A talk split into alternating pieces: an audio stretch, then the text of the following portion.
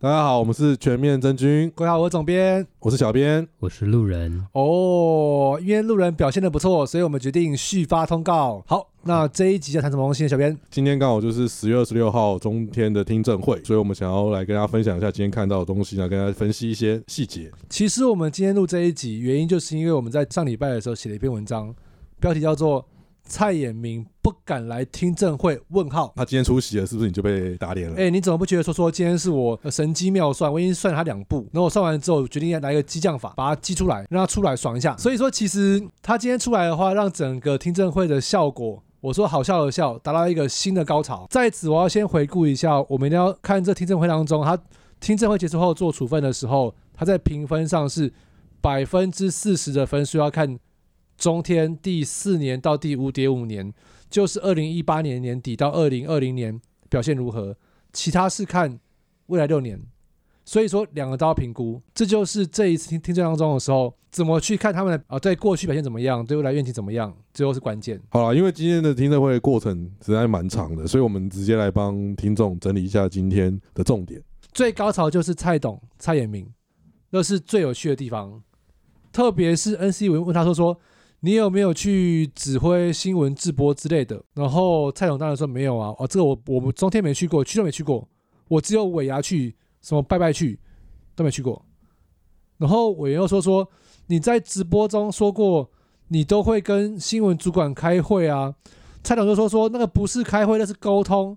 然后在双方对于沟通的这件事情稍微讨论了一下，就是要怎么沟，要怎么通，他们讨论了一下。那这个地方是不是就已经出现一些问题了呢？因为其实好像在法律上这样是于法不许的吧？呃，到底一个媒体的股东、大股东、董事长或者是控制者，他可不可以大而化之的去影响新闻主管？这个问题在新闻界应该是很明确，答案是不可以。虽然是你的媒体，但是因为它的新闻，它有一些制播的准则、伦理规定、相关的规范，所以说你再有钱，你也不能堂皇自说说我要你做什么新闻你就怎么做。所以到此为止的时候，蔡董已经有一点点掉入陷阱。这样不就是更好落实了大家说在批评他的那个问题吗？其实今天蔡董的防御心也蛮重的，他刚才说说啊，其实不好的新闻我会说一下啦。像有人说什么蔡英文请厨师，那个我也会叫他制止啊。但是问题不是你去对什么事情做了什么好或不好的动作，问题就是说说这件事情不能做，你不能堂而皇之的进去。甚至到后来的时候，蔡董也说了说，他们有一个微信群组，他也承认，嗯，里面有七十几个主管，我干这个这个群蛮大的耶。嗯，哇，而且用微信用微信传视频是很不错的行为。啊啊啊不不不不好意思不好意思，哇，这不是正过台哦。好了，那那个其实蛮有趣的一个互动就是，是有一位女士马上跳出来护驾，蔡董我来护驾啦，然后说说那个蔡董刚刚说一些东西是他跟中实沟通的过程，不是中天，绝对不是中天。然后那位女士说说我是中天的总监，那那不是我们中天，那是都中实，跟我没关系。这非常奇怪吧？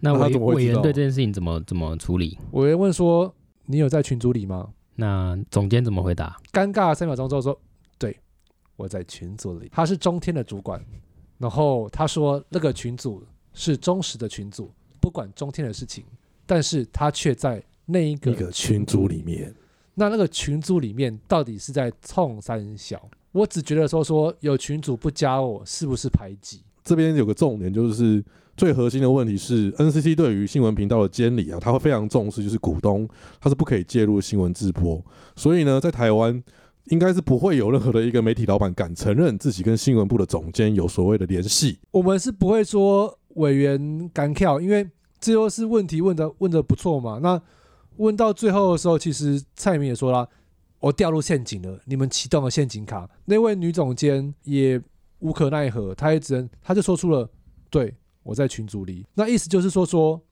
这个所谓的沟通方式就是群组，蔡明的命令是可以直接让新闻有一些变化的，看起来是这样子。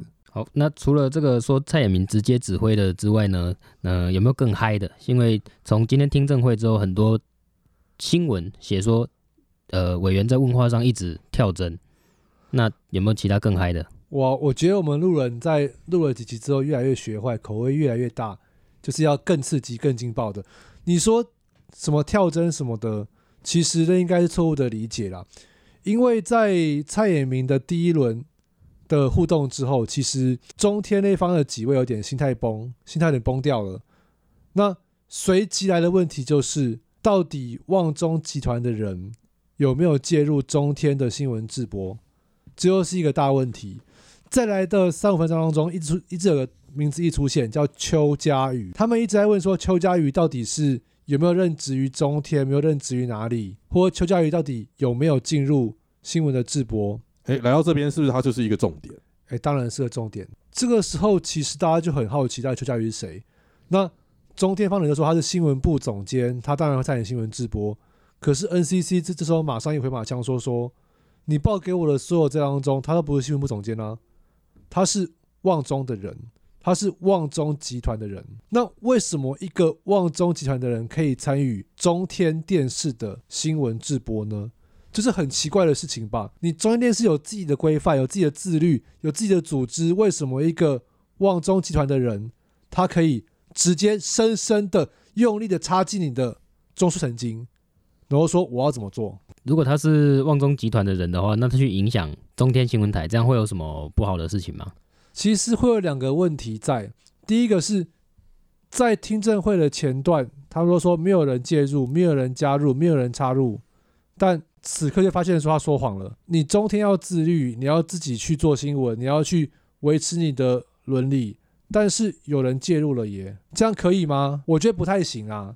到此为止，其实中天就已经有点乱掉了，因为要是我我也乱啊，就觉得诶，我好像中招了，但是中招的人好像有点大尾。中招归中招啊，那对他们的换不换照有什么影响？关键就是，你就回到你前几年，二零一八到二零二零这段期间，你的自律内控机制有没有落实？你有没有被不当的外力所干扰？这样看起来的话，中天在这问题上其实很尴尬，因为看起来他是有被外力摄入了。那、另外啊，就是关于那个韩国瑜的新闻比例过高的部分啊，NCC 委员有提问，他说像中天新闻台直播韩国瑜是男版林志玲，韩国瑜的睡姿，韩国瑜拿酒杯的姿势，这些新闻跟公共政策有什么关系？这部分也是一个蛮有趣的问答。NCC 那边一直有在避免提到韩国瑜三个字，他一直说说特定比例过高。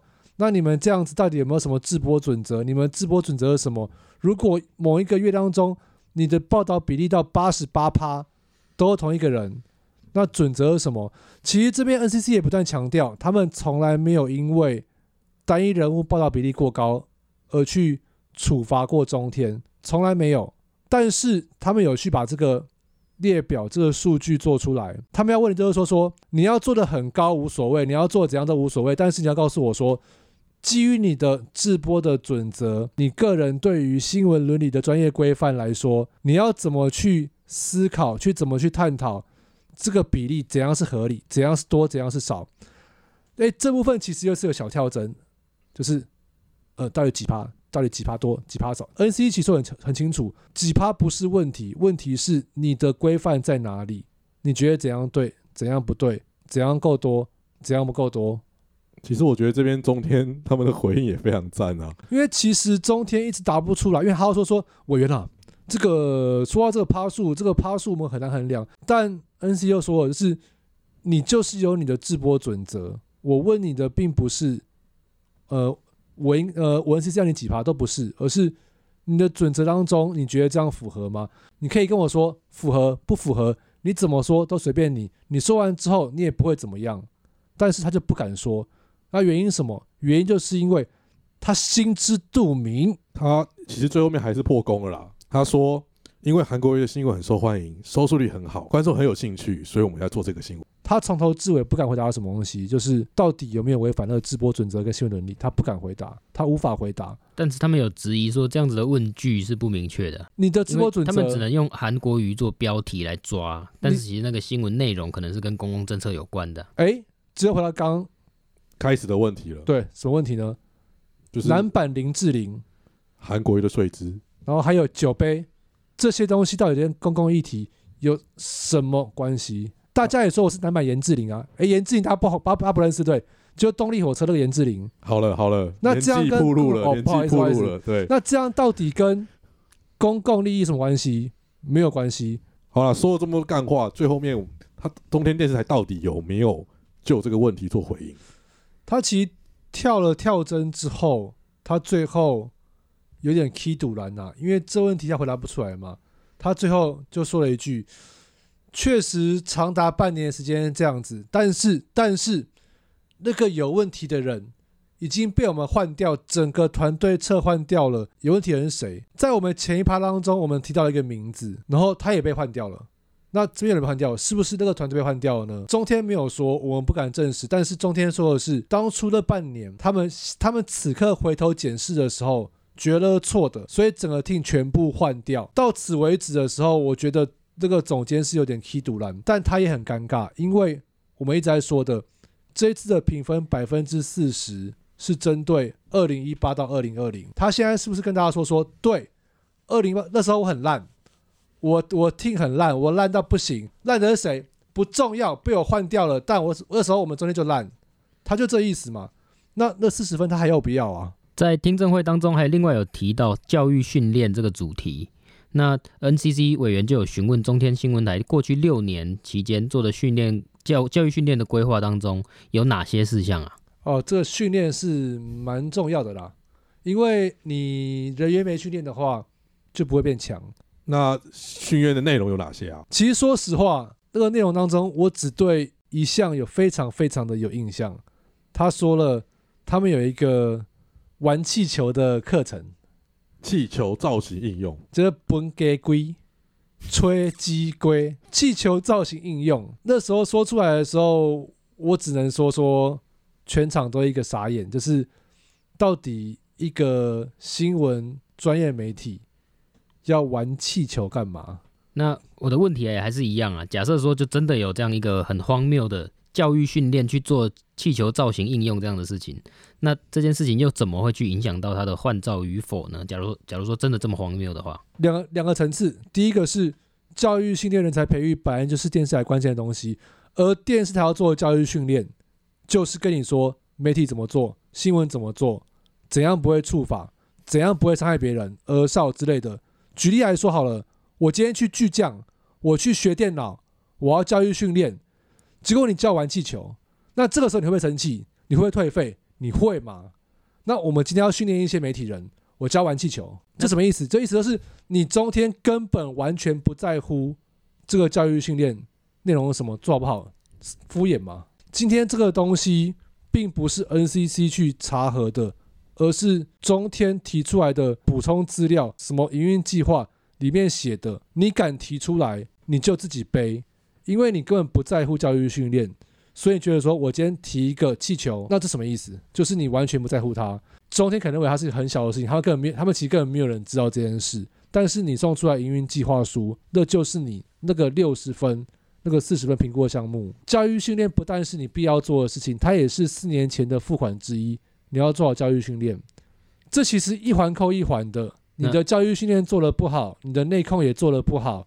你的新闻直播也不独立，那你还有什么？那委员同时也有问到，在未来的部分，未来的教育训练，他们有提了一个什么戏剧制节目制作，那也是同样的道理吗？我自己在想说，说会不会是因为中天新闻台不予换账，可能已经命在旦夕了，所以叫大家去学戏剧制作。如果你出台级的话，就把你移去中天娱乐台，你可以去当编剧。其实说实话。我们不能去过度的去挑他们的一些毛病，但中天今天的表现在几个点上都已经铺露出他的几个大缺点。他在过去的几年当中，他的直播、他的自律、他的教育都有问题，甚至是独立审查人也有问题。其实我觉得今天很有趣的一个观察点就是 NCC 完全没有就中国的问题，或者说红色资金这一块去琢磨，几乎是只字未提。这一点。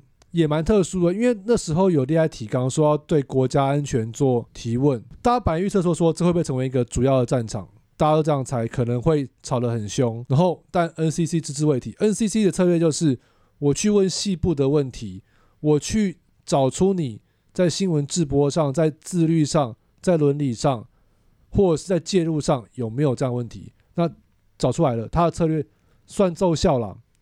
对啊，因为我们发现其实 NCC 并没有要问，可是蔡董好像一直不断的想要拿这个部分出来讲。最后结辩的时候了，对，就董事长还是 真的那个整个气就是压起来了嘛。他说：“哦，我们那么多企业都有收到中国的补助，那、你怎么真的拿我来出来开刀？